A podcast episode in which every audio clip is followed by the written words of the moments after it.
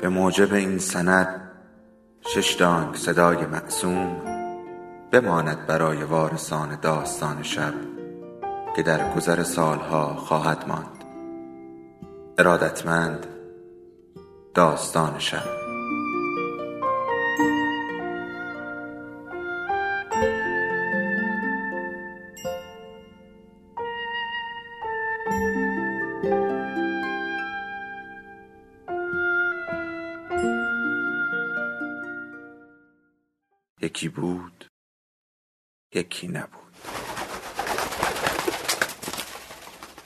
فقط این بلایای طبیعی نیست که تعادل همه چیز را به هم میریزد. گاهی اتفاقهای کوچک باعث فجایعی بزرگ می‌شوند. ملین مونرو غمگین نیست داستان بلندی است که اسامی تمام شخصیت ها واقعی هستند و سعی شده است روند قصه به تاریخ و فادار باشد.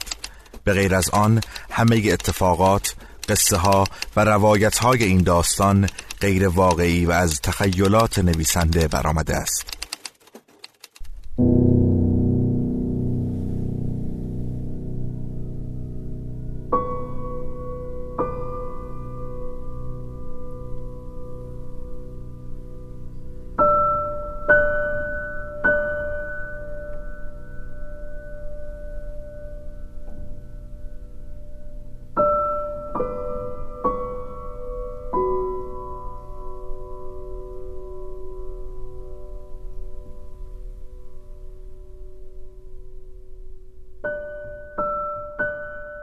حالا شده است از بالای کوه پنجره پر از خش هواپیما یا حتی پنجره طبقه نمی‌دانم چند ساختمانی پایین را نگاه کنید.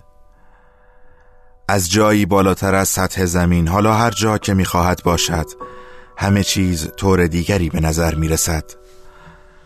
از جایی بالاتر از سطح زمین از این جایی که منم همه چیز طور دیگری به نظر می‌رسد. شما فکر می کنید من گرداننده عروسک های خیمه شب بازی قسم.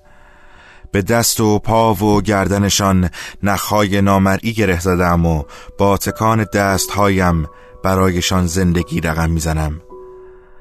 عروسک گردان هم از جایی بالاتر از سطح زمین به عروسک هایش نگاه می کند از بالا سرهای خالی از مغز عروسکهایش را می بیند که به اشاره این طرف و آن طرف می شوند. دست و پاهای پارچه پر شده از پشم شیشه را می بیند که به اختیار خودش به رقص در می آیند. زندگی عروسک ها زیر دوتا چراغ کنج خیمه به چشم شمای تماشاچی به کوتاهی گرم شدن سرتان و پرت شدن حواستان از پایین و بالای زندگی خودتان است. همه شما می‌دانید که در تاریکی پشت اتاقک خیمه کسی با تنپوشی سیاه ایستاده و عروسک ها را به ساز خودش میرخساند اما من در هیچ کجای تاریکی پشت پرده های زندگی این آدم ها پنهان نشدم. آدم های قصه من سرهایی پر شده از پوشال و تنهای نرم پارچه ای ندارند. آدم های قصه من درد کشیدن بلدند. مثل شما اشک ریختن بلدند. مثل شما گاهی خندیدن بلدند. باز هم مثل شما. آدم های قصه من از جنس خود شما هستند انتخاب می کنند و زندگی رقم می زنند گاهی برای خودشان گاهی برای نزدیکانشان گاهی برای همه آدم های دیگر دنیا. همین شباهت های بین شما و آنهاست که تا خود این نقطه از داستان دنبالم آمده اید همین است که هرچی راه رسیدن به مقصد قصه را کشدارتر و بلندتر می کنم آن نقطه از دلتان که با واجه ها قنج می رود بیشتر راضی می شود شما با سحر و یونس و پریسا تا خود خط مقدم جنون قدم زدید. با صدام کشوری را به خاک و خون کشیدید و از تصاحب ذره ذره خاک کشوری یا حتی وجود آدمی لذت بردید. با سمیرا در اعماق عشق فرو رفتید. و زیر تپش های سنگین و وحشت زده قلبش دفن شدید. با مرلین منروی نیمه برهنه روبروی آینه ایستادید و به کجی لحظات عمرتان خیره شدید. بله از این بالا فقط زندگی آدم های قصه نیست که پیش چشمم میگذرد. من برخلاف تصور شما مثل شما یکی از تماشاچی های این نمایش بی پایانم به این نمایش به زندگی شبیه یک حلقه فیلم فکر کنید. حلقه فیلمی که در دستگاه جلوی تابش نور میچرخد و میچرخد. حالا تصور کنید که یک جایی شاید دقیقا در نقطه اوج داستان چراغ بسوزد. مرگ سوختن چراغ است. حلقه فیلم هنوز دارد میچرخد اما هیچ کس نمی‌داند در صحنه بعدی فیلم چه بر سر قهرمان آمده است.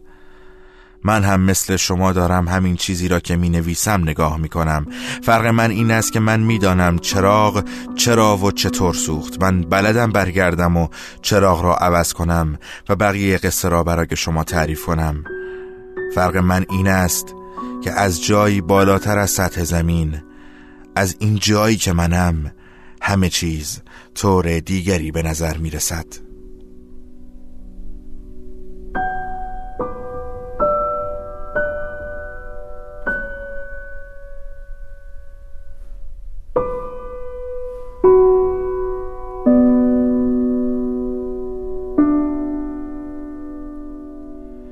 هوای خفه کامیون فرو می‌رفت در ریه های نیما و نفس کشیدن را برایش از آنچه که بود سختتر می کرد دستهایش را دور تن نوزاد بسته بودند قطره عرق را پایینتر از چشم بند روی شقیقه راستش حس می کرد که آرام پایین سر می خورد. میان پایه موهای جلوی گوشش گیر میافتاد و با تکان کامیون روی سنگلاخ جاده دوباره راه میافتاد تا خودش را برساند به زیر گوشش و روی گردنش پایین برود. می‌بینید شما خیال می‌کنید وقتی کسی از بالا شما را نگاه می‌کند آنقدر به چشمش کوچکید که هیچ حواسش به جزئیات اتفاقی که از سر نیست. ولی از چشم من حتی آن دانه عرق بی ارزش هم دور نمیماند. چه برسد به درد عمیقی که در قلب نیما پیچ و تاب می‌خورد و صدای آه و ناله و فریادهایی که داشت مغزش را متلاشی می‌کرد. نیما شانهاش را کمی بالا می‌دهد و گردنش را به شانهاش میمالد تا دانه عرق را پاک کند. نوزاد در دستش تکانی می‌خورد و لای چشمهایش را باز می کند نیما سرش را به طرف نوزاد که صورت خونیش را در تاریک روشنایی اتاقک کامیون کمی میچرخاند و به اطرافش نگاه می کند خم می کند پشت گردن نیما دوتا از عصبها تیر می‌کشند و درد را تا توی آرواره هایش می‌برند. دوتا عصب انگار به همان نقطه از مغز نیما وصل بودند که تصویر مادر نوزاد که روی تخت افتاده بود و با ناخونهای کوتاه تا آخرین لحظه به لبه های تخت چنگ زده بود در آن حک شده بود. تصویر چاقو که زیر نور آفتابی که از پنجره بیمارستان روی دست نیما میافتاد برق می‌زد و تصویر همان سر خونی که اول در دست نیما آمده بود انگار جایی در پشت دوتا شقیقه اش حک شده بود که به دنبال آن دوتا عصب تیر کشیدند. نیما از سنگینی نگاه سرباز عراقی سرش را بالا می آورد سرباز چند کلمه‌ای به عربی فریاد زد و به دنبالش می خندد نوزاد از صدای فریاد در دست نیما تکان می خورد به خودش میپیچد و گریه میافتد. اگر به انتخاب من بود صورت نیما باید تازه یکی از اولین تصاویری می‌شد که نوزاد با آن چشمهای نیمه بازی که دانه های گرد و درشت اشک از میانشان روی صورتش سر می‌خورد از این جهان می‌دید اما انتخاب با من نبود. انتخاب با سرباز عراقی آمر بود که از صدای گریه نوزاد متنفر بود. اینکه آمر از صدای گریه نوزاد متنفر شود هم انتخاب پدرخواندهش زرقام بود که هنوز کفن پدر آمر خشک نشده به بهانه طلبهایی که برای هیچ کدام حتی سند و مدرک درستی نداشت دست گذاشت روی مادرش که حتی در میان سالی هنوز زنی دلفریب و زیبا بود. اولین فرزند مادرش و زرقام که به دنیا آمد دنیا برای آمر تنگ شد. تمام حواس مادر به پسر تازه دنیا آمدهش بود و تمام حواس زرقام به تلخ کردن زندگی به کام آمر بعد از آن اوضاع زندگی آمر بدتر و بدتر شد. مادرش شد عامل زاییدن دومین و سومین و چهارمین بچه و زرقام عامل همه اغده های عمیقی که در گوشه گوشه جان و روح آمر نطفه میبست.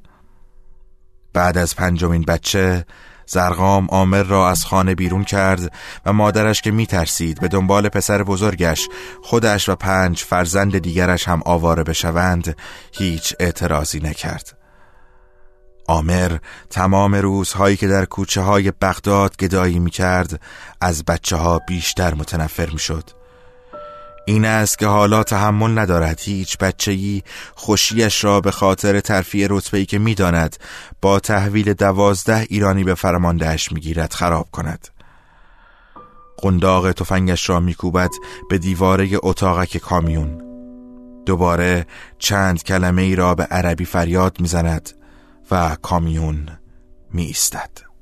آمر از پشت گردن روپوش نیما را چنگ می‌زند و به جلو هلش می دهد.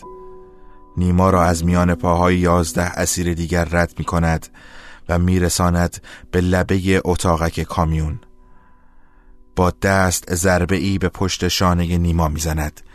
نیما همانطور که سعی می کند تعادل خودش و نوزاد را حفظ کند پایین می پرد از زیر کفش های خاکی و خونیش گرد و خاک بلند می شود آمر پشت گردن نیما را گاه خودش می کند و او هم پایین می پرد روبروی نیما می ایستد چشم بندش را باز می کند دو دستش را دور دو طرف بدن برهنه نوزاد می گذارد و تنش را از میان دستان نیما بیرون می کشد فرمانده از ماشین جلوی پیاده می شود که ببیند چرا کامیون را نگه داشتند.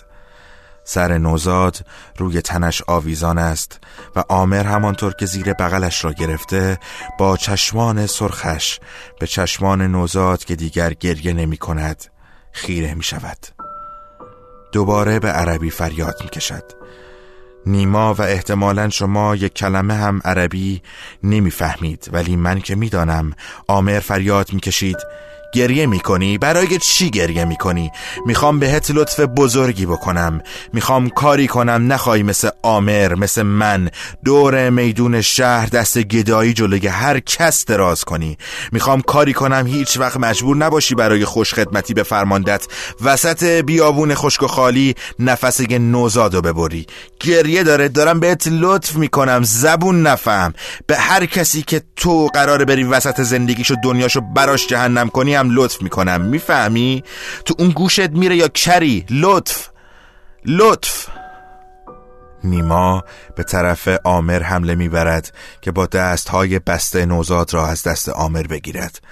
آمر اشاره می‌دهد به دوتا از سربازها که نیما را عقب نگه دارند. آمر همانطور که نوزاد در دستش است سرش را به صورت نیما نزدیک می کند و بلند بلند می خندد. آمر از جیبش چاقوی کوچکی بیرون می آورد نوزاد دوباره گریه می کند و نیما برای رها شدن دست های سربازها تقلا می کند آمر نوزاد را روی دستهایش بالا می‌برد و خنده کنان میرخصد با لبهایش صدای ساز در میآورد. پاهایش را روی زمین میکوبد و خاک بلند می‌کند. نوزاد را شبیه خونچه عروسی روی سرش گرفته میچرخد و میخندد.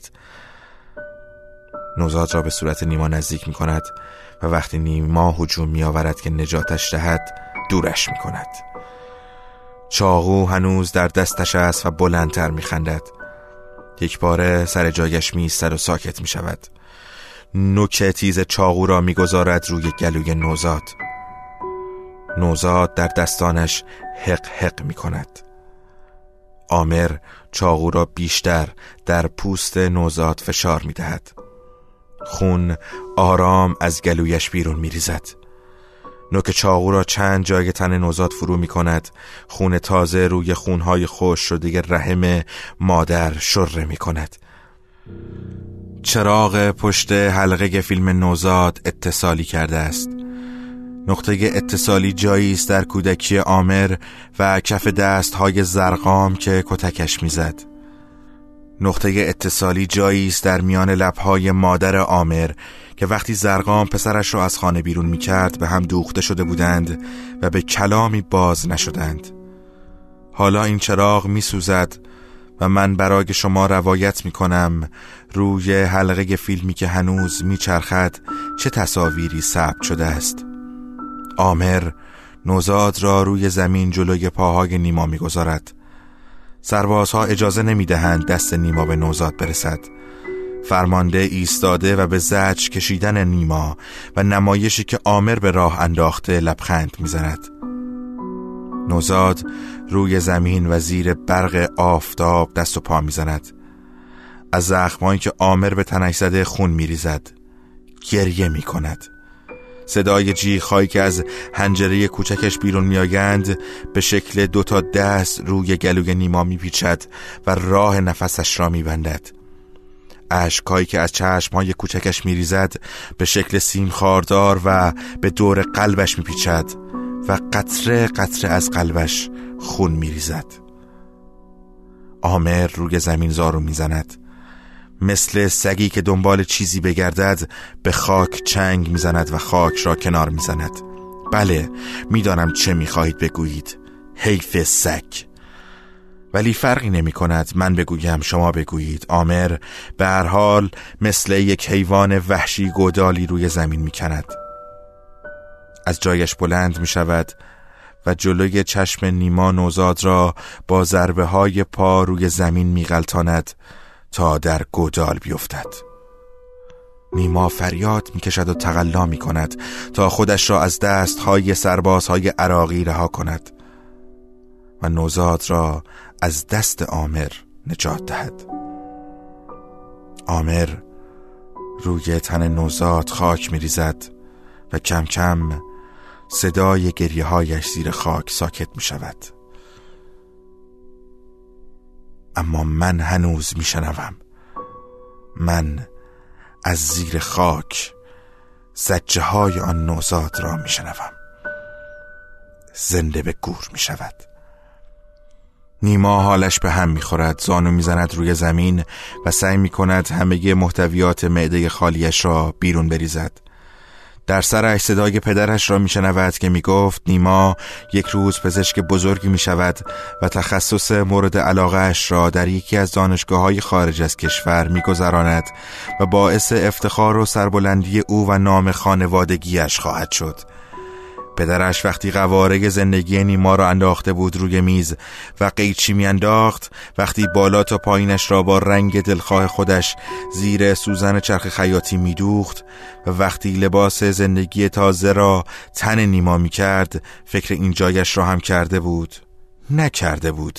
ذهن هیچ کس آنقدر سیاه نیست که نیما پسر بزرگ خانواده لطفینیا صاحب عشق پنهانی مانده در دل سحر پزشک خوشنامی که جان چندین و چند نفر را هر روز نجات داده بود بکشاند وسط بیابانهای مرز ایران و عراق.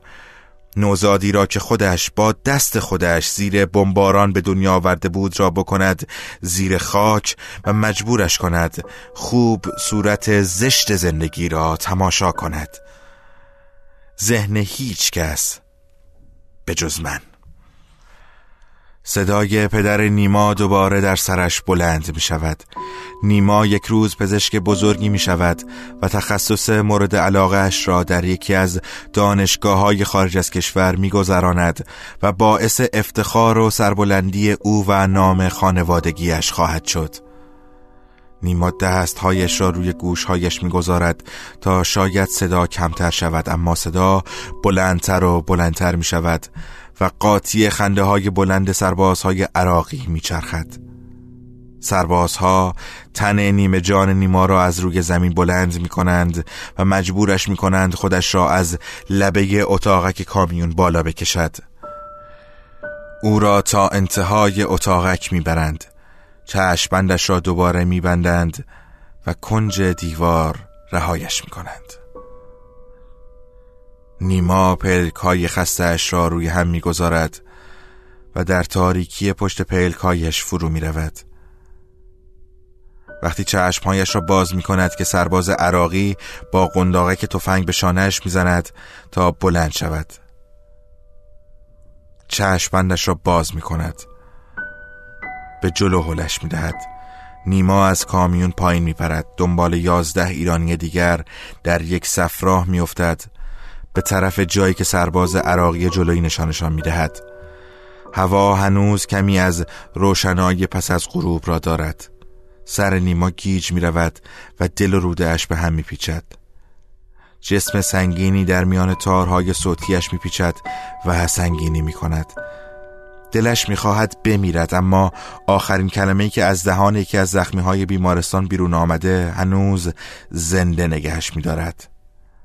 جلوتر می‌روند و سر و صدا بیشتر می‌شود. نیما چشمهایش را ریز می‌کند تا دقیق تر ببیند. گروهی دیگر از اسرا که از طرف دیگری نزدیک می‌شوند را می‌بیند. سربازهای همراه دو گروه وقتی به هم می‌رسند با صداهای هیجان زده به عربی حرف می‌زنند. نیما به اسرای ایرانی گروه دیگر نگاه می کند همه زن هستند. دو نفر چادر مشکی و پیشانی بندی عربی دارند و سه نفر روسری های رنگی به هم ریخته که از همه طرفشان طره های مو بیرون ریخته. لبهایشان خونی و خاکی است. یکی از زنها هنوز روپوش سفید به تن دارد. نیما میشناسدش. یکی از پرستارهای بیمارستان خودشان است. پشت سر پرستار زنی کوتاه قامت با مانتوی پاره و بدون روسری با دو دسته موی بافتگی به هم ریخته که روی شانه هایش افتاده و سری که باند پیچی شده قطم برمیدارد. دنیا در یک لحظه برای نیما متوقف می شود انگار دوباره با پخش شدن براده های شیشه بر صورتش که انفجار باعث آن شده بود به دنیا برمیگردد اما نه این دنیا. همان دنیایی که در آن از پای دیوار بیمارستان بلند شد. نگاهش را روی خانم پرستاری که زیر مقنعش خون فواره می‌زد گذشت. چنگ زد به آمپولی و آن را در ران پای مردی که قبل از انفجار روی تخت بود و فریاد می‌کشید فرو کرد. همان دنیایی که در آن دستهای نیما بسته نبود و می‌توانست آنها را روی شکافتگی بزرگی تن مرد که تمام جانش از آن بیرون میریخت فشار دهد. همان دنیایی که مرد دستش را بلند کرد و مچ دست نیما را گرفت. همه جانش را جمع کرد در دستهایش تا نیما را به طرف خودش بکشد. گوشهای نیما که هنوز موج انفجار درشان میپیچید نزدیک لبهای مرد به نجوای اسمی لرزیدند.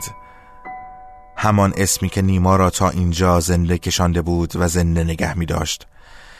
ای که سرباز با انتهای تفنگ به پهلوی زن زد نیما را به خودش آورد. چیزی در تمام رکایش جوشید که نمی‌دانست از خشم است یا تنفر یا درد یا ناتوانی. دلش می‌خواست با همان دست هایی که قرار بود به آدم ها جان بدهد سینه سرباز را بدرد اما نمی‌توانست. هیچ کاری نمی‌توانست بکند. هیچ کاری. هیچ کاری نمی‌توانست بکند جز اینکه به فارسی فریاد بزند. ولش کن حروم زاده یکی از سربازها اسلحهاش را روی شقیقه نیما گذاشت و سربازی که به پهلوی زن کوبیده بود با زانو به پشت پایش زد تا حرکت کند. عجله نکنید. تکلیف نیما را برایتان روشن می کنم اما حالا چیزهایی هست که شما ندیدید.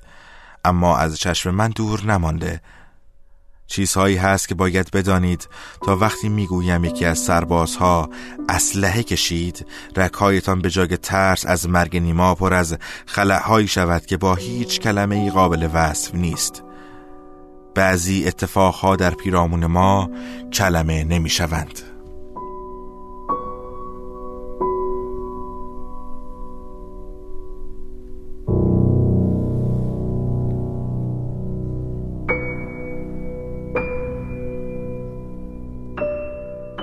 پلکایش سنگین تر از آن بود که بتواند از هم بازشان کند. در گوشش صداها کش می آمدند و مثل اینکه در اعماق چای فرو می رفتند گم می شدند دردی در سرش می پیچید و تا پشت گردنش ادامه پیدا می کرد احساس می کرد تنش را در جعبه کوچک مچاله کردند و دارند ارسالش می کنند به دورترین نقطه از جهان. هرچه می رفت نمی رسید از خود تهران تا بیمارستان اهواز یک گوشه از دلش را گره زده بود به امید پیدا کردن گم شدهش.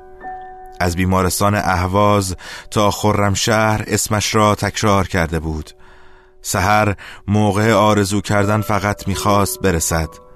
رسیدن برایش نقطه پایانی بر همه سردرگمی ها و کلافگی هایش بود. فقط آرزو کرده بود نیما را ببیند.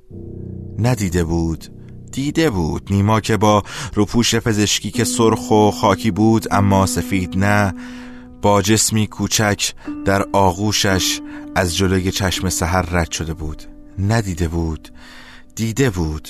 آن مرد با صورت خسته با تنی که انگار روی پاهایش سنگینی کرد خود نیما بود. پیر شده بود. شکسته بود هم دلش هم تنش.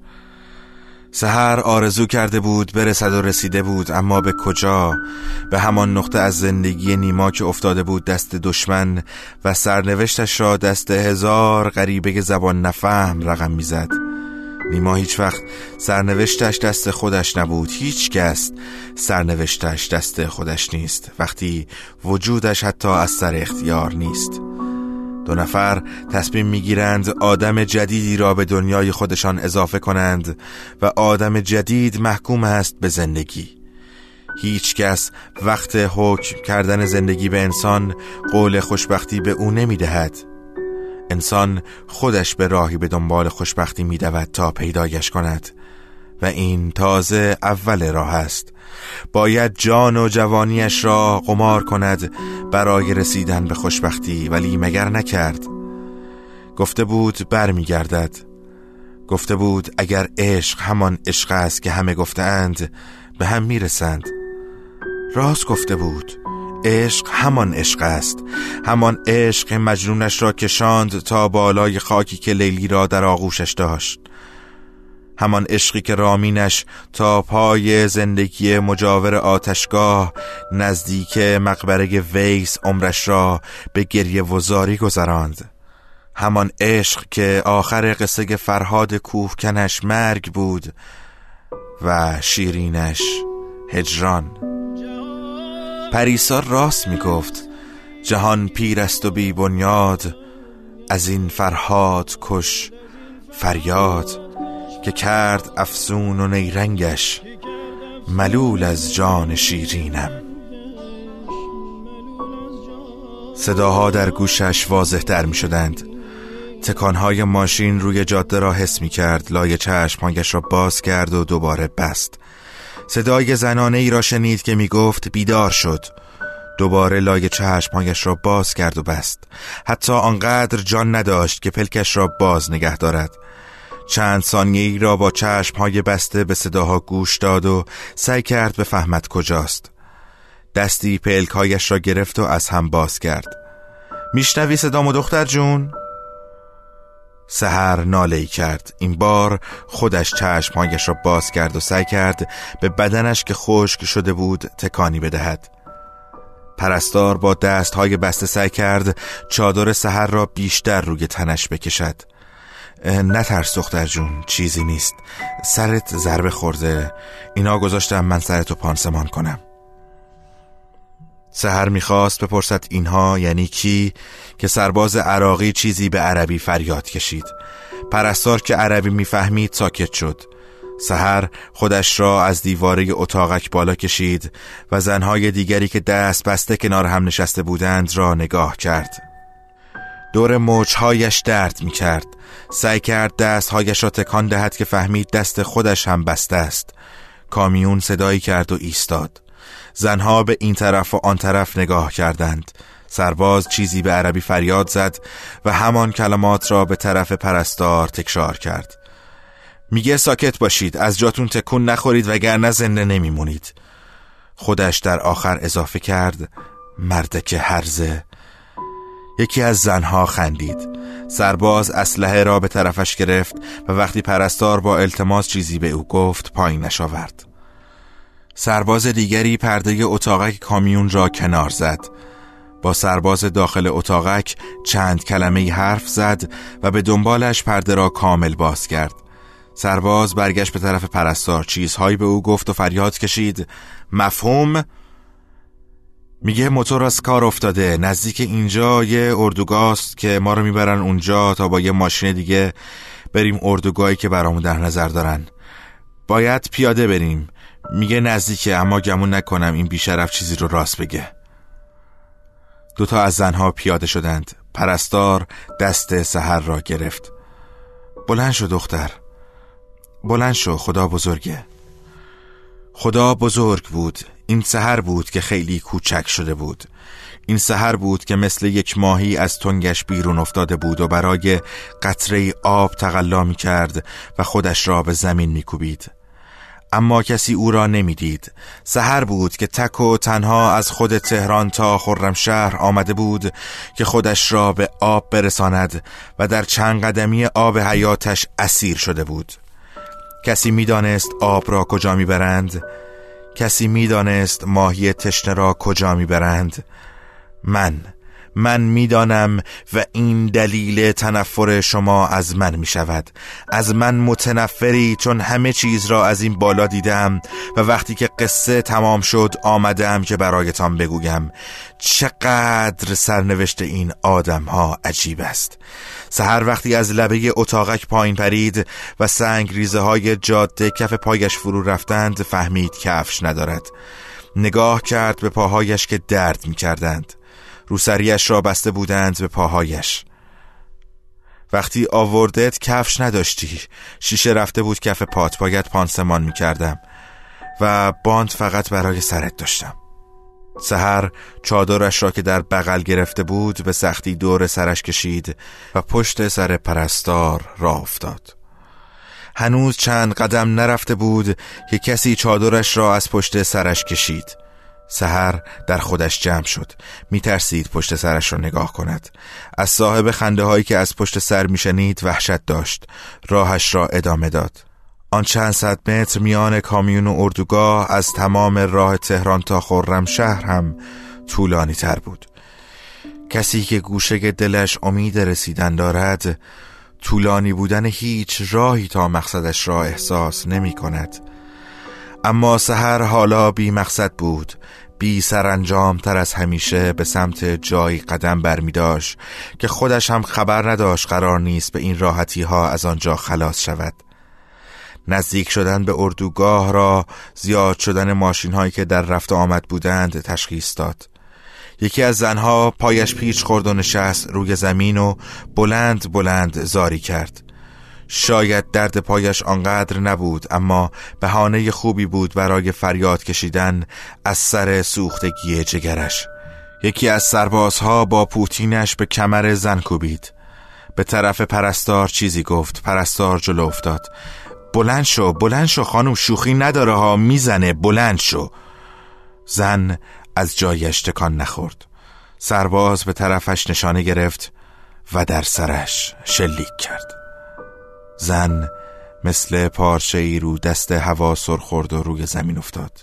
سهر از ته دلش جیغ کشید و سرباز به طرفش نشانه رفت. پرستار دوید جلوی سهر و چیزی به عربی گفت. صفه زنها دوباره حرکت کرد. سهر سرش را چرخاند و تا جایی که می‌شد به جسد زن که وسط بیابان افتاده بود و خون از سرش می‌رفت نگاه کرد. پرستار خودش را یک قدم عقب انداخت و کنار سهر قدم برداشت. خون پاشیده بود به صورت پرستار. کنار گوش سحر زمزمه کرد. راحت شد. سرنوشتش از من و تویی که زنده ایم خیلی بهتره. راست می‌گفت. صدای پریسا در گوش سحر تکرار می‌شد. جهان پیر است و بی بنیاد از این فرهاد کش فریاد که کرد افسون و نیرنگش. ملول از جان شیرینم. حالا مرگ برای هر کدام از این آدم ها بهترین سرنوشت بود اما برای سهر نه. سهر نمی توانست بمیرد. نمی توانست تا وقتی دوباره نیما را ندیده بود. سهر این همه راه نیامده بود برای چند ثانیه دیدنش از دور که حالا بیشتر فکر می کرد نمی‌دانست خیال بوده یا واقعیت. وارد اردوگاه شدند. سهر احساس کرد دیگر پاهایش را حس نمی کند خسته بود.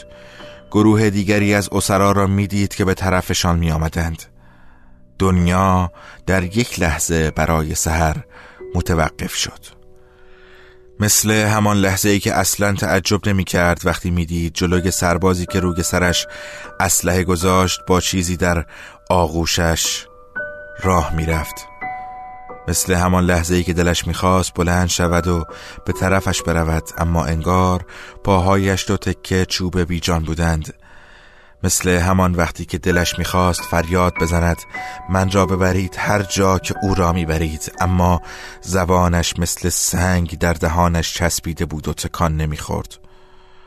مثل وقتی که می‌خواست به همه عالم به آن سربازهای عراقی آدم کش به بچه هایی که به نوبت قرار بود بمیرند به زنها و مردهایی که اسیر می شدند بگوید ما دو نفر نیستیم. ما اصلا ما نیستیم. من تمامم نیماست و تمام نیما منم.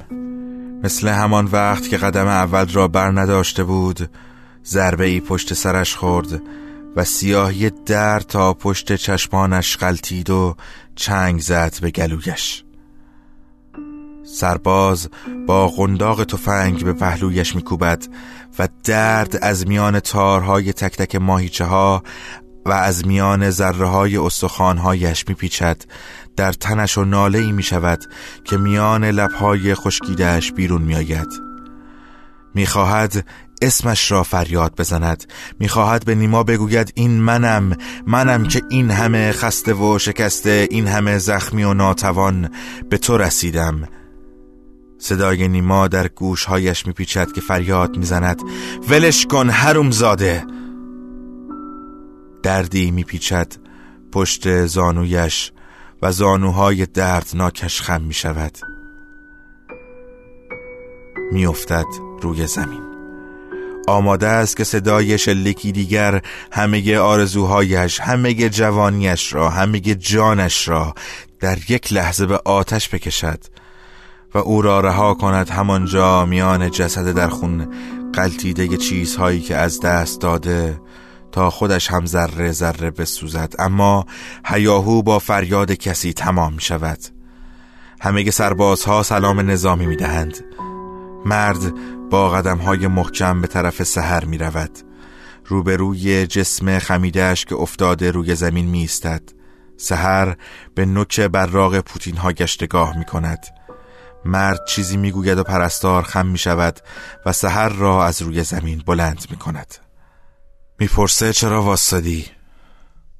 سهر زیر چشمی به نیما که با چشمانی گرد خیره شده به سهر و سینهش از خشم یا شاید ترس بالا و پایین می شود نگاه می کند سرش را بالا نمی آورد که به صورت مرد حتی نگاهی بیاندازد. مرد پشت انگشت اشارهش را آرام روی طرههایی از موهای آشفته سهر می کشد و به دنبالش دستش را زیر چانش می‌گذارد و به فارسی می‌گوید زیبا. نیما به طرفش حمله ور می شود اما یکی از سربازها با غنداق تفنگ به شانش میکوبد. نیما از درد به خودش میپیچد اما نمی‌تواند بایستد تا یک غریبه دستش به سحر او بخورد. سحر او این ترکیبی است که هیچ وقت به زبانش نیاورد. سهر اما دلش می‌رفت که یک بار فقط یک بار از زبان نیما بشنود که مال اوست. سهر نیما بودن چیزی از سهر بودنش کم نمی کرد تازه هزار بار سهر بودنش را مهمتر و زیباتر می کرد حالا که نیما دلش می‌خواست فریاد بزند که سهر مال اوست دیر شده بود. خیلی دیر. حالا فهمیدید دیدن سهر و نیما کنار هم وقتی فرمانده اردوگاه اسرا در میانشان ایستاده و با لبخند به تصاحب سهر فکر می کند احساسی که در قلب شماست نباید ترس باشد. احساسی که نفسهای شما را سنگین می کند ترس کشته شدن یکی از شخصیتهای قصه نیست. نفرت و انزجار از دست است که آنها را تا جایی از زندگی کشانده که مرگ خوشترین پایان برای داستانشان است. به مجگان سیه کردی هزاران رخن دردینه مژگان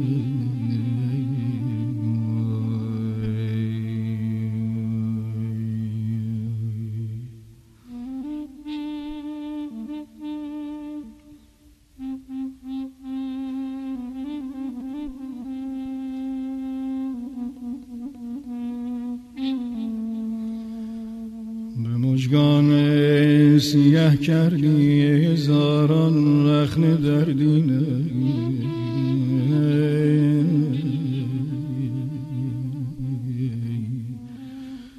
بیا که از چشم بیمارت هزاران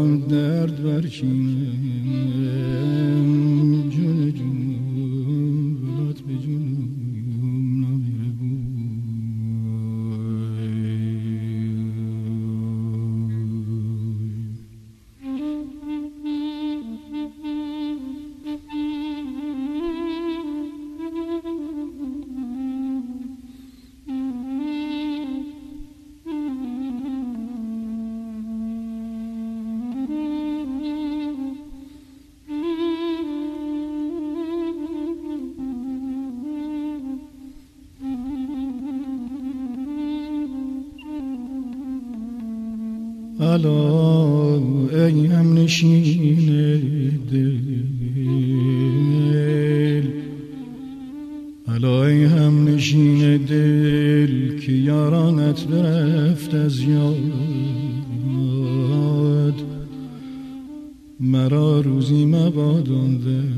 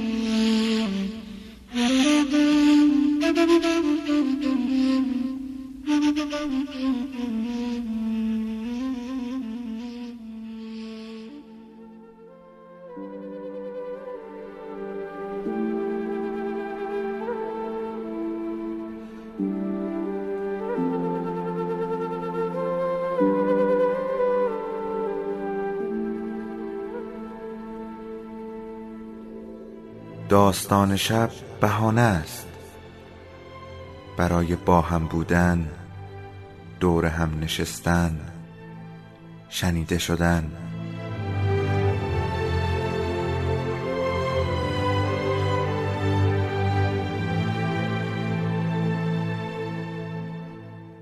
صدای افسانه ها رو میشنویم